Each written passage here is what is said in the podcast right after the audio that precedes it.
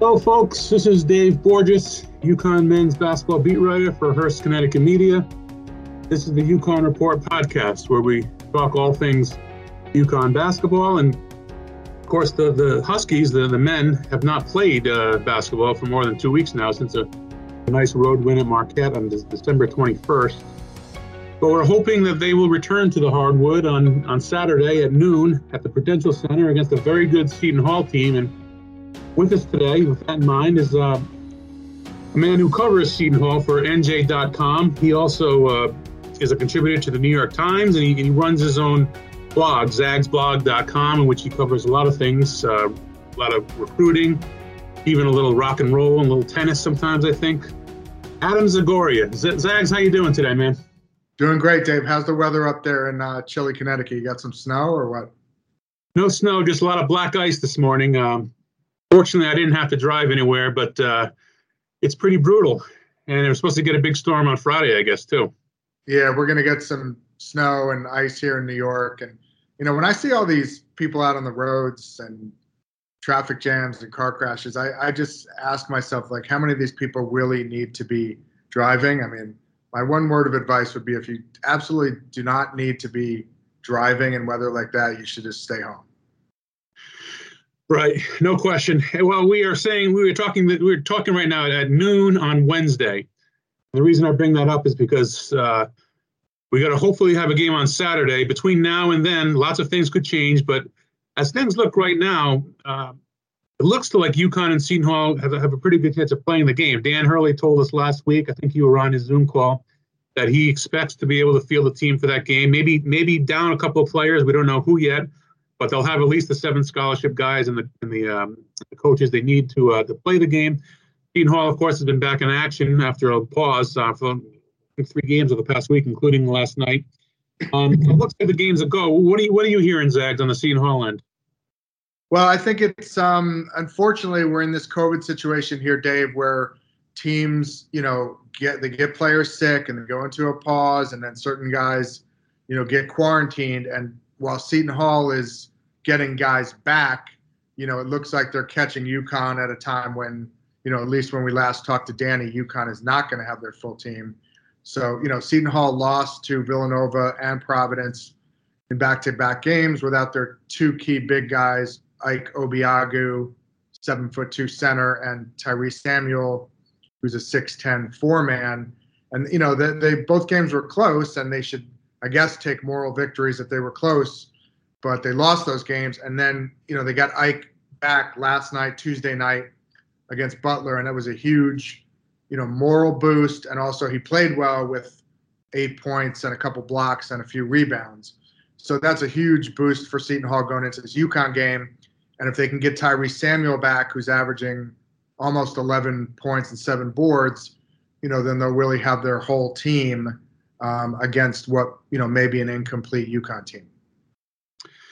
Yeah. So now I think on the TV broadcast last night they were saying Samuel was back in Canada, may have been stuck in Canada or something like that. But I think since then, I think there's been some reports that re- refuted that and that he's even back on campus.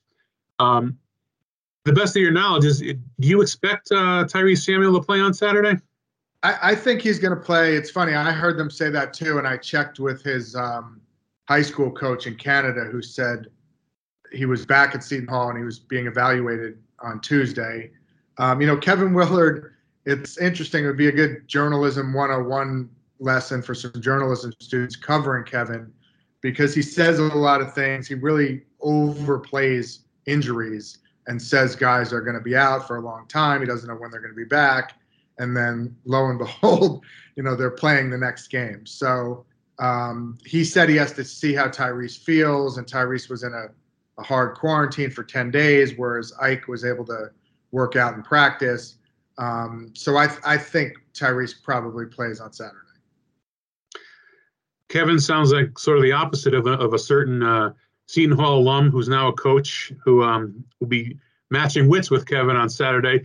Dan, Dan, you know, Dan with the injury stuff, particularly last year, was tough at Bouknight. You know, could be back soon. He could be back next week, and then it kept pushing on back and back. And there were a lot of issues involved with that. And but uh, it seems that with injuries, it's it's always a tricky thing with Dan. Uh, you know, when he says he think a guy might be back, usually you might want to put, push that back a couple of games to team. But you know, coaches deal with it in different ways. It's tough, and sometimes they really don't have really can't even give you a straight answer because they don't know the uh, what's going on exactly. You know. Yeah, and I mean, unfortunately, kind of the subtext to this is that you know Myles Powell, who's a former Seton Hall star, obviously, Dave, you covered him. You know, he sued Kevin personally and Seton Hall, um, claiming they misdiagnosed an injury and it affected his professional career. So that's a whole separate story. But I think since then, Kevin's been, you know, really gun shy and hesitant to uh, even comment on injury matters. Yeah, I'd forgotten about that with Myles Powell. So that's a great point. Uh, so maybe that is why Kevin's a little gun shy with that. You know, Zags, I've, I've, been, I've been really impressed with the Hall this year, at least when they were full complement of players. They, um, non conference, their only loss was to Ohio State, uh, neutral floor. I think it was by three or four points. Ohio State, I think, ranked like 12th or 13th in the country now, obviously a very good team. You know, they, they won at Michigan, which at the time looked like a pretty good win. Now, maybe not as great, but uh, beat Cal, beat Texas, um, beat Rutgers. They really look to me like one of the most complete teams in the Big East, if not the most complete team. Um, and then, of course, the uh, the COVID situation hit with them. Uh, you know, the start the Big East season, losing the first two games. Um, you mentioned the loss of those two guys. Let's talk about Obiagu in particular. What do they miss with him? I mean, I think it's pretty obvious what the answer is, but we saw him last year against UConn, really completely ineffective offensively, but he, he's really a force defensively, obviously, right? Yeah, I mean, just uh, if I could just kind of make a big picture point uh, before we get to that, you know, two years ago when the tournament was shut down by coronavirus, um, you know, Seton Hall had this team with Myles Powell and Romaro Gill, Quincy McKnight, that could have been as high as like a three seed in the tournament. As you know, they won a share the Big East that year along with Villanova and Creighton. Um, and then we'll, you know, we'll never know how that Seton Hall team would have done. Obviously, the tournament was canceled, and now here we are two two years later. And I'm not saying they're going to be a three seed, but Seton Hall has kind of a similar type of team where they have, you know, a big guy. They had Romaro Gill that year. Now they've got Obiagu and Tyrese Samuel, a couple big guys. They've got a lot of experienced wings and guards, you know, fourth and fifth year guys who got came back for a fifth year like Myles Cale or Bryce Aiken or transfers. Um, Jamir Harris, you know, Jared Rhoden's been there all four years. So Kevin's got, I think this is probably the deepest team he's had in the, you know, time I've been covering them. And, you know, like you said, I think only a handful, three teams, maybe Duke, Gonzaga, and Seton Hall have two top 10 wins. Although the Michigan win, obviously they're out of the top 10. Um, you know, as far as Ike, you know, he's, uh, you know, the, the dude is seven foot two, and just his mere presence in the lane, like last night against Butler, when he stands in the lane and you know puts his arms out and extends his arms, you know, either across or above his head, you know, he's just changing a lot of shots. Uh, he's averaging almost three blocks a game, and uh, you know, I think you know when you're that size, you really should be able to score eight or ten points every game just on dunks and putbacks and you know, you know, rim lobs. Um, so last night he did have eight points and a couple blocks and rebounds. So that's you know if you could get that from him every game, that's a huge addition.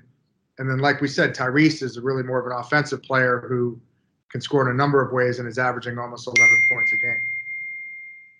If those guys if those guys are there for uh, the Providence and Villanova games, do they do they win uh, one or two of those games? You think? I would think so. I mean, I would think so, right? I mean, they you know, they they couldn't stop Villanova in the paint down the stretch, and they really were they were up in that game uh, uh, in the final minutes and, and just couldn't close it out. I mean, Villanova's obviously really good, but you know, Jamir Harris missed a three. Um, you know, I think the Providence game was also close. So so yeah, I think they they could have won one of those. And um, it, you know, like Kevin said after the game, it's early. I'm not worried about my team. We'll be where we need to be, you know, at the end of the season. And uh, you know, they got started with Butler, and obviously they're looking to get to two and two with a win over UConn.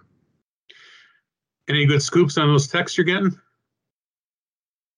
You know, it's. I think it was actually Rick Tino there. I, am not sure what he's saying. I can check. Oh, nice, nice. Too busy talking to you. What's that? I'm too busy talking to you. Uh, all right. Well, I'll I'll tweet that later. no worries. um, by the way, just in getting back to the um, Seton Halls, they, they were on a three-game pause. They missed a game with with the, the Iona game got canceled altogether, and of course the other two Big East games hopefully will be. I believe do they have makeup dates for those two games? Yeah, with St. John's and DePaul, and then you know obviously originally those were going to be forfeits according to the Big East rule, but they they now have a weird deal, Dave, where they're going to end up playing St. John's in a back-to-back, January 22nd and 24th. First game at the Garden, and then the second game in Walsh Gym at Seton Hall, which only seats a couple thousand people and hasn't had a Big East game since 1985. So it's kind of a schedule quirk.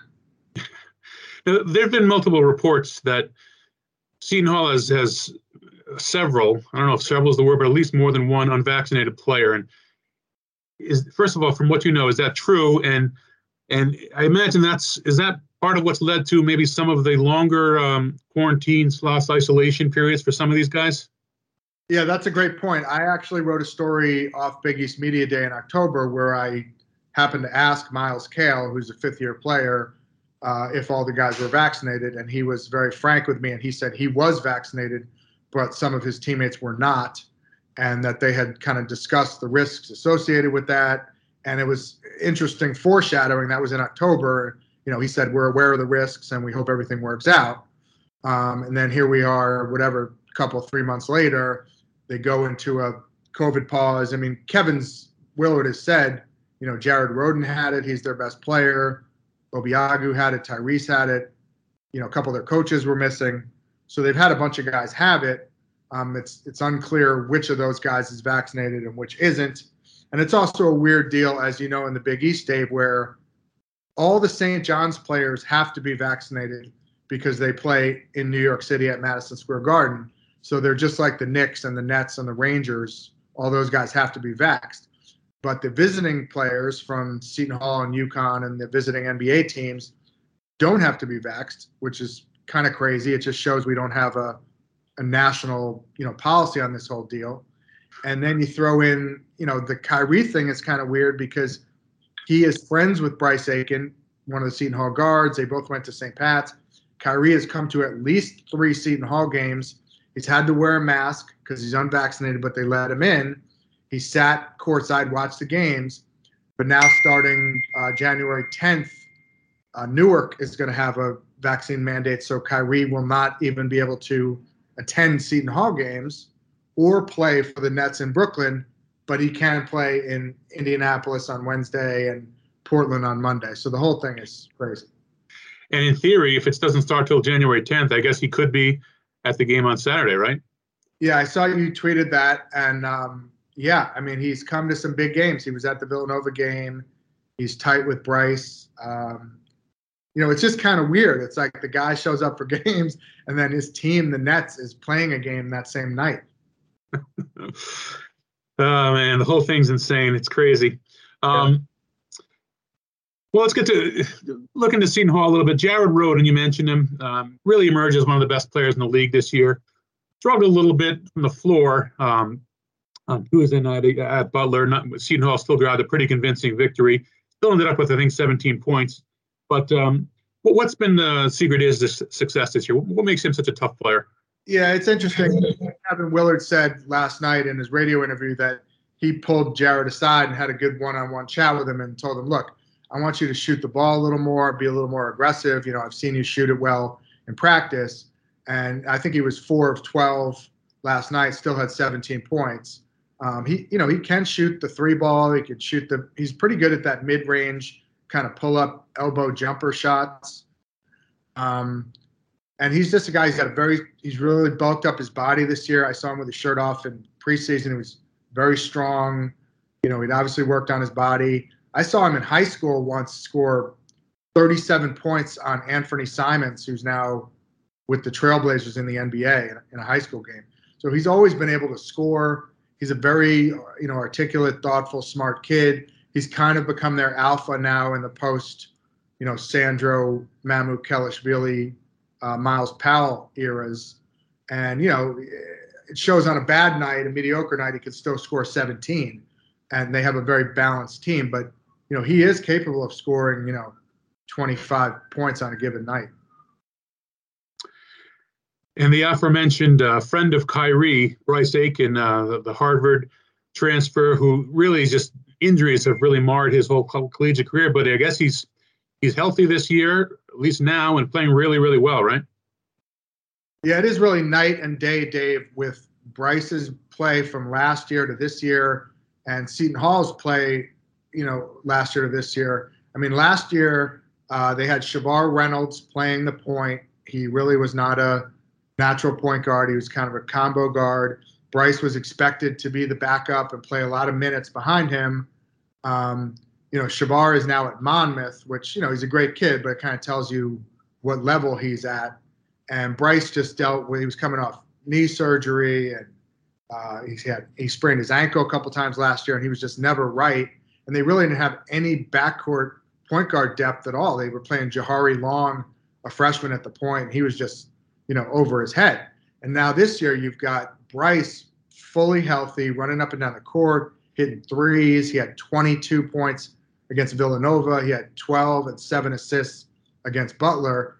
And then they also have Kadary Richmond, you know, six five Syracuse transfer at the point, and they can also play Jamir Harris at the point when they need to. So he's got a very deep backcourt now. Yeah, and uh, one to ask you about Kadari Richmond. He's a guy that UConn had some interest in uh, through the transfer portal this past off season. Obviously, ended up going to Seton Hall uh, from Syracuse. Seems like he, just looking at the numbers, hasn't really made a huge impact yet for the, for the Pirates.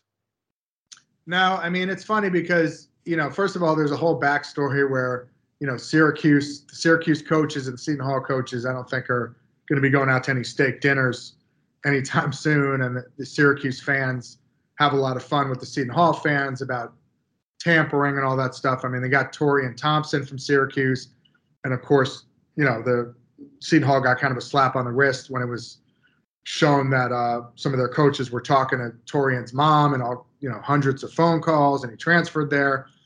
And then Kadary ends up transferring there, um, and Boeheim kind of ripped him a little bit, saying he wasn't in shape and didn't play hard when he was at Syracuse.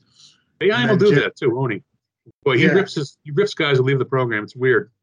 Yeah, and then he kind of back uh, back walked it back and said Kadary will be an NBA player if he plays hard. And you know, Willard has said Kadary will be in the NBA. I mean, he is six five, six six point guard, so he's got the size for it. Um, he comes and goes. It like against Butler in the first half, he had about eight points and five or six assists, four or five rebounds, and he's really making an impact. And then the second half, Bryce played most of the second half. So Kevin has that option. But yeah, Kadary comes and goes, and I think he's still sort of finding his uh, conditioning. I guess I'm mispronouncing his name. His name. It's not Kadari. It's Kadary. That's how you pronounce it. They say Kadary Richmond. Yeah. Okay. And one, one other guy I wanted to ask you about because we're familiar with him over here a little bit. He went to Putnam Science Academy and um, Maybe it's maybe it's I don't know. I've heard it both ways. All right. Well, I just have to write it. Other than on on podcasts, I don't have to pronounce. Um. Alexis Yetna. We we saw him at uh, USF playing against UConn, doing well against UConn. He's a kid who went to Putnam Science Academy.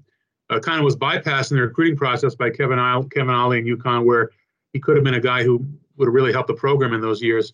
But um, I've always loved his game. He plays hard. He rebounds. He's just a kind of a lunch pail type of player. What's he? I mean, he looks like he, particularly lately, he's been playing really well for Seton Hall too, right? Yeah, he's been a huge addition. I mean, I'll confess, I really didn't see him much before he got to Seton Hall. I, I really didn't know too much about him. Um, I think he missed some time last year.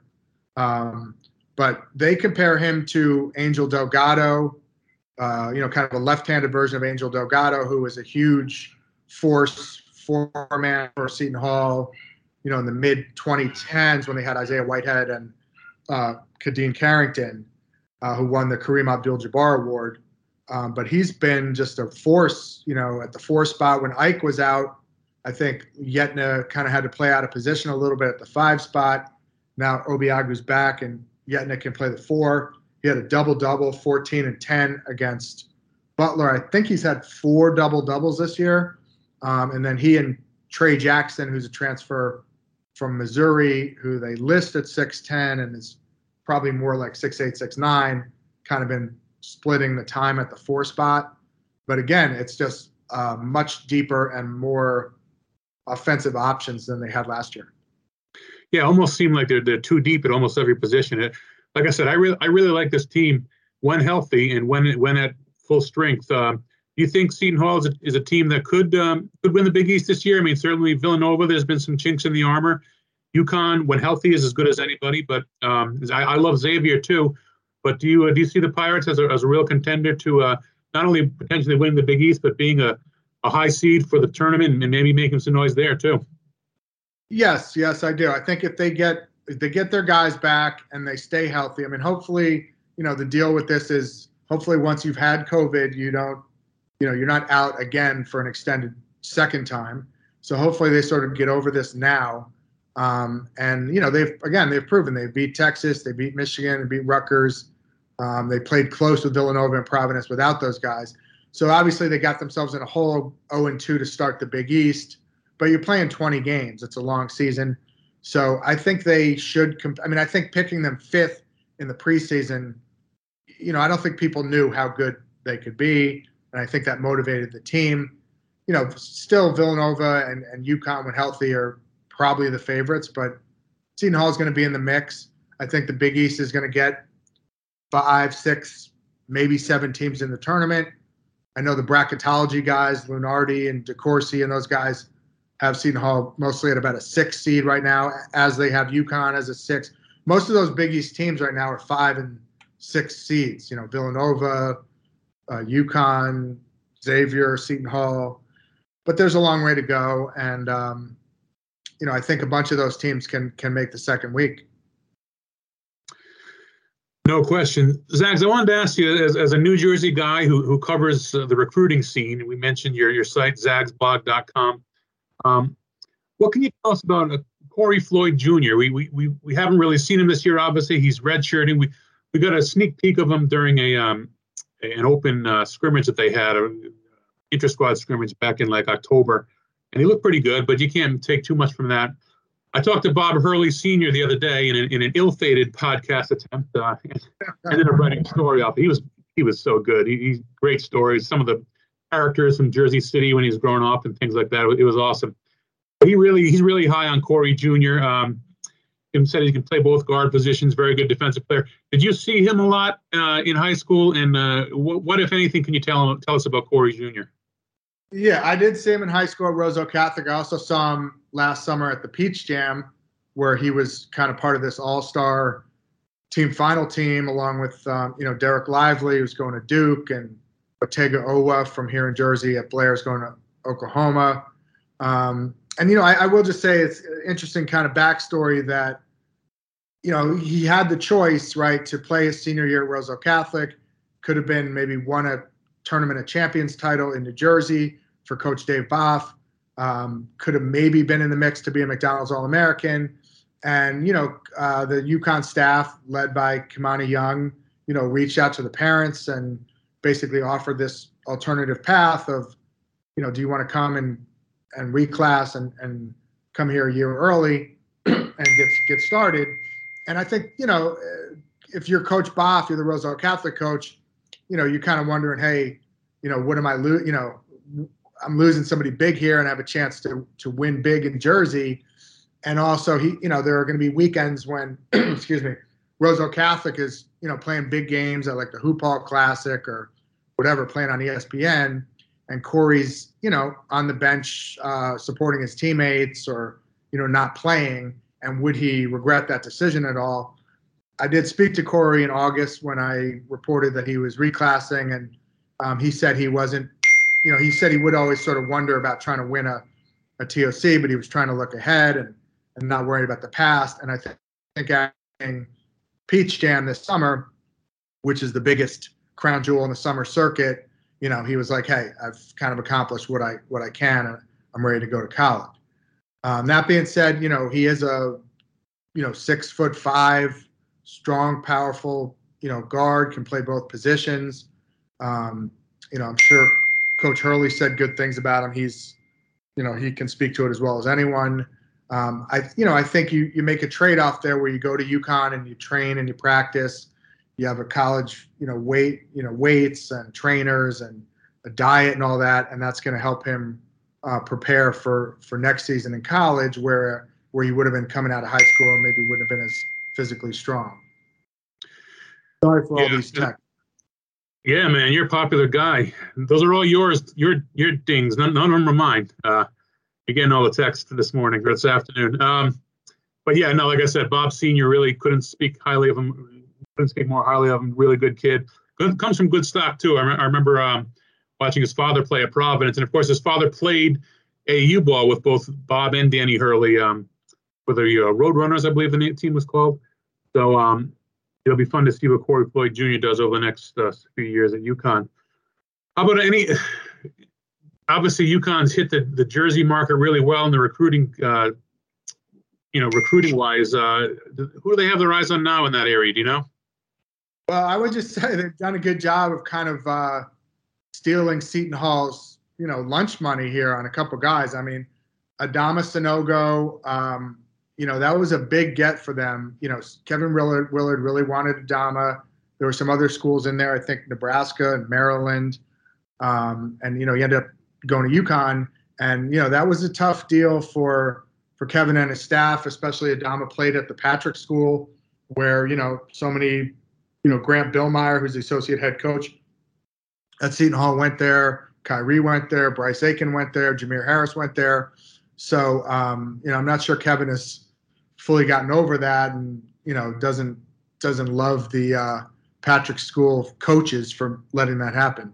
Oh, really? I 'cause I was going to ask you if you had a backstory to that because I know that talking to um, the Patrick School coach, I believe, uh, you know, at at some point during that time, uh, maybe April or so, um, he he had said that, or actually, no, I think I think a- we found out that that Adam had basically made up his mind he was going to Seton Hall, and then like a week or two later, he's talking to us after his, after committing to UConn. So that that happened kind of quickly there, right? Yeah. Um, sorry, I'm just trying to get these guys to stop texting. Me. Um, yeah, he made up his mind. That, that went down pretty abruptly, you know, as I recall that summer. And I think, you know, I don't think, uh, I don't think the relationship, honestly, between Seton Hall and the Patrick School has, has been the same ever since. Um, Interesting. you know, but and so they got him, and then they got you know obviously R.J. Cole played for Bob Senior at St. Anthony's, is a Jersey guy. Um, Jalen Gaffney's a Jersey guy. Samson Johnson, who everybody's really high on. I know, I know both Bob and Danny think he's a future pro. So that's what five Jersey guys, include Corey Floyd.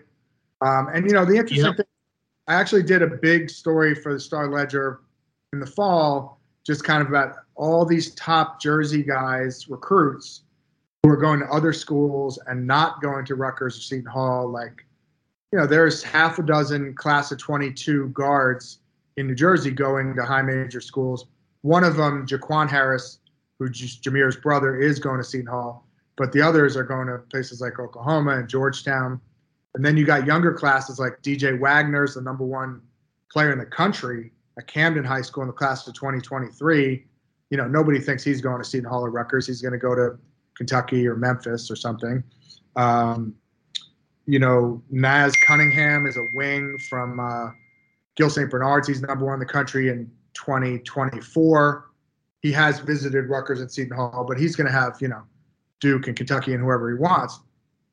So uh, it's it's sort of been the storyline of New Jersey recruiting for as long as I've been here that all these top kids, you know, Kyrie Irving, Karl-Anthony Towns, Michael Kidd Gilchrist, leave the state for the Dukes and Kentuckys of the world.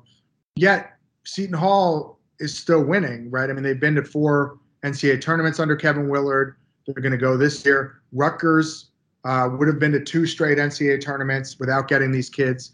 So they're able to get guys who want to play for them, and that's really as important as anything, right? You got to have guys who want to play for you. And Kevin Willard has done has gotten guys like a Myles Powell, who was a three-star recruit, was kind of a chubby kid coming into Seton Hall because he had uh, an injury, and he turned into the Big East Player of the Year. You know, Sandro Mamukelashvili from Montverde, you know, from Georgia, the Republic of Georgia. Nobody knew who he was going to be when Kevin got him, and now he's in the NBA playing for, with the Bucks and practicing against Giannis every day.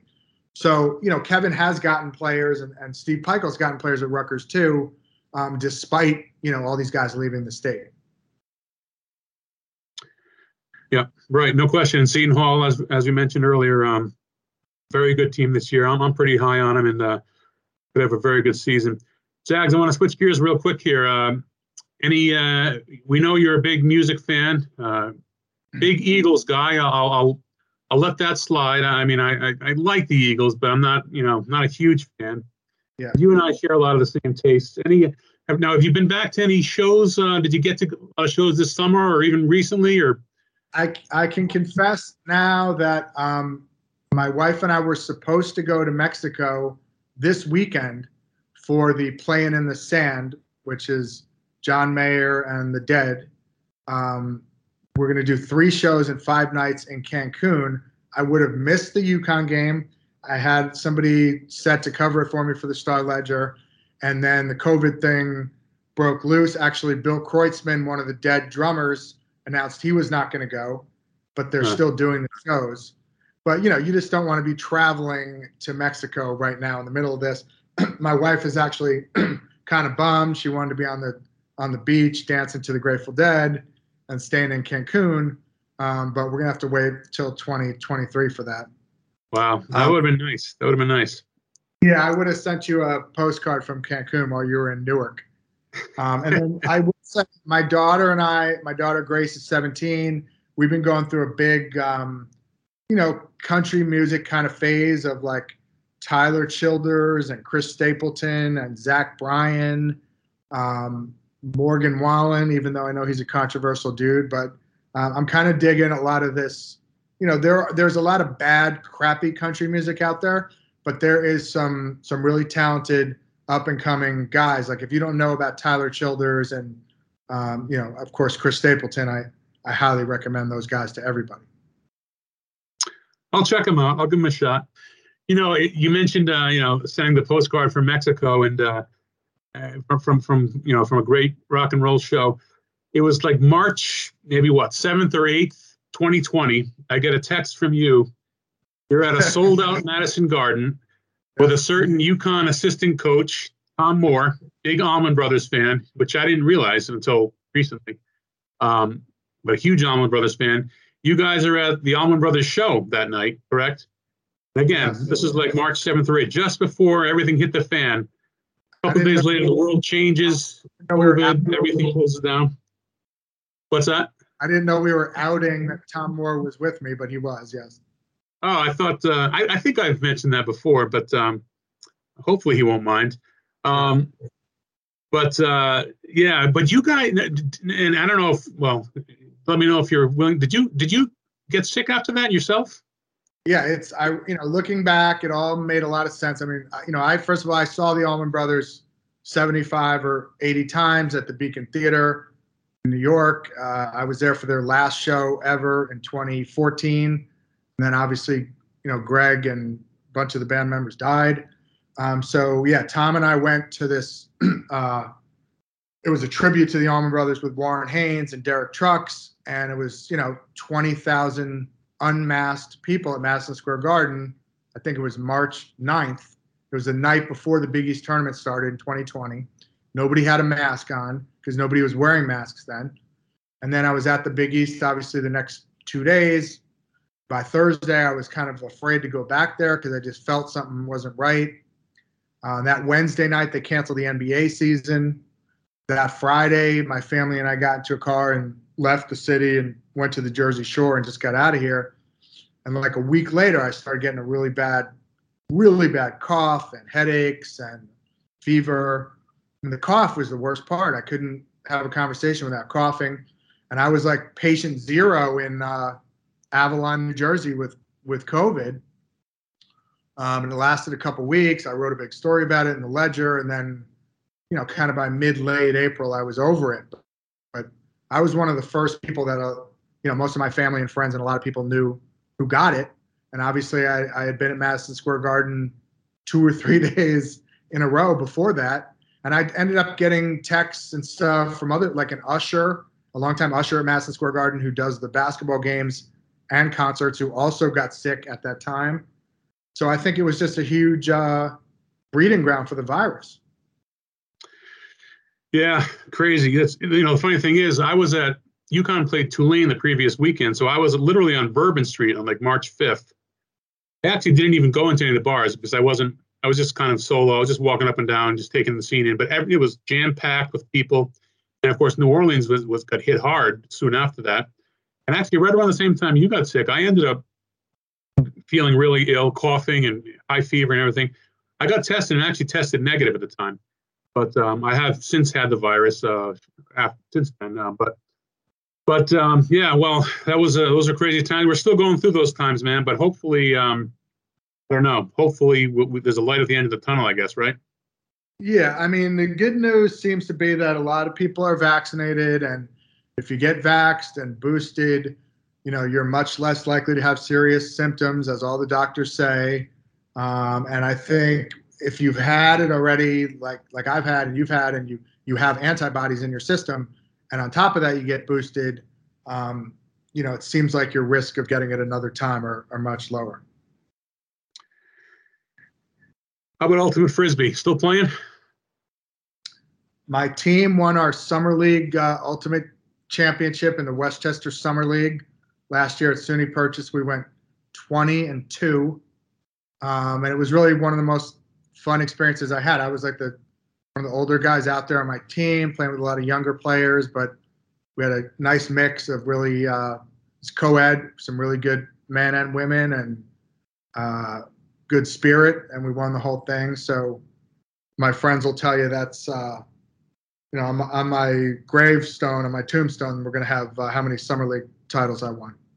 there you go. Zags, let's wrap it up. Uh, again, Saturday noon at the Rock, UConn, Seton Hall. We hope, we think, we think it's going to happen. If it does, what's uh, what are your keys to the game for both teams? What does Seton Hall have to do? It's tougher to answer for UConn because we're expecting possibly them to be down a player or two. We don't know even what, know which players. Um, but uh, what, what's the key to victory for both teams? Well, I mean, obviously, if you know if, if UConn is down a few guys and they haven't played since what December twenty first, that's yep. What's that about twenty days? Yeah, two and a half weeks. Yeah. Yeah, you know, and and uh, like all these coaches are saying, it's it's it's very hard. You know, the guys are rusty coming out of quarantine and stuff. Uh, Danny did seem to say Adama was was likely going to be cleared. Do we we know about that yet? Well, Adama did play in, at the Mar- in the Marquette game. He limited minutes, played 13 minutes. wasn't great. It was it was okay, but really got winded towards the end. So he he's been on a minutes restriction, which is part of the reason why he's kind of was considered one of their unhealthy players when they um, had to cancel the couple of games over the past week.